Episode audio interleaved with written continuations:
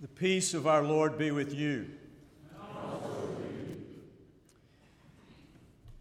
In these first and early hours of the year 2017, who can say what this now new year might yet bring? What will have changed about us and around us? By the time 2017 is over and done? What challenges might we face in this now new year? What moments might arise which will call for clarity and courage in speech and action? What joys, yet unseen and unknown, will lift our hearts? What great sorrows might settle over our souls?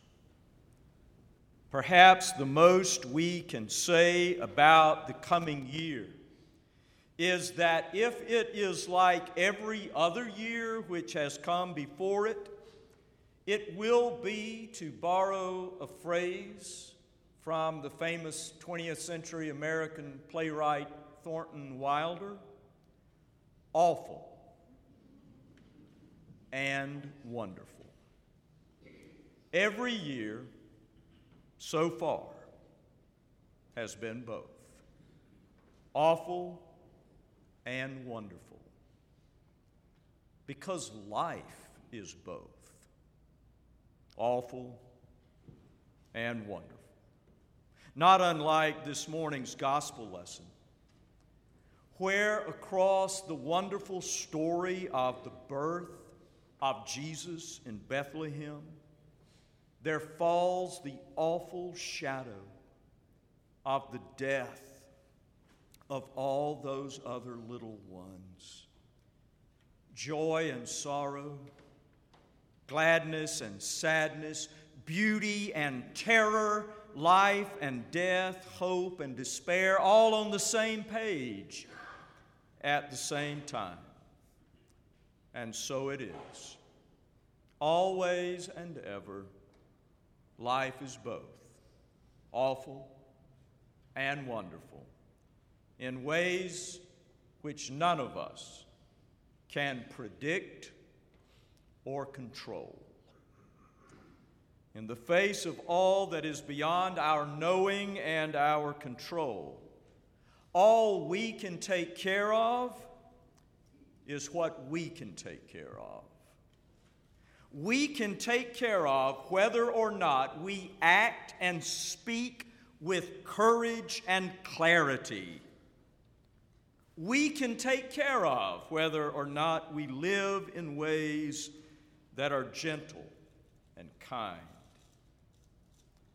we can take care of whether or not we get up every morning and practice day after day, all through the day, speaking the truth without exaggeration or sarcasm.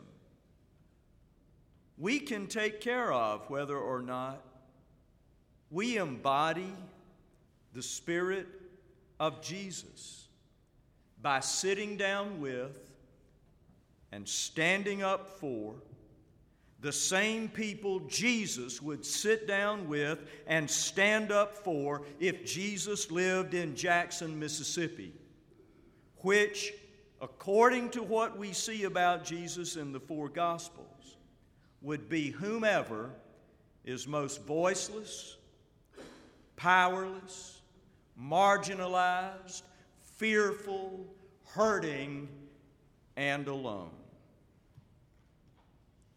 in the face of all the things we cannot know or control, predict, or manage about this now new year, we have absolute autonomy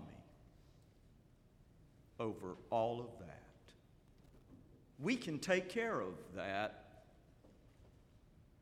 with the help of the Holy Spirit and the support of our sisters and brothers in the family of faith, we can actually take care of whether or not we live lives of integrity and compassion, truth and grace. And if we do that, if we take care of what we can take care of, then we will be more ready to face and embrace whatever is coming next, whenever and however it comes. Amen.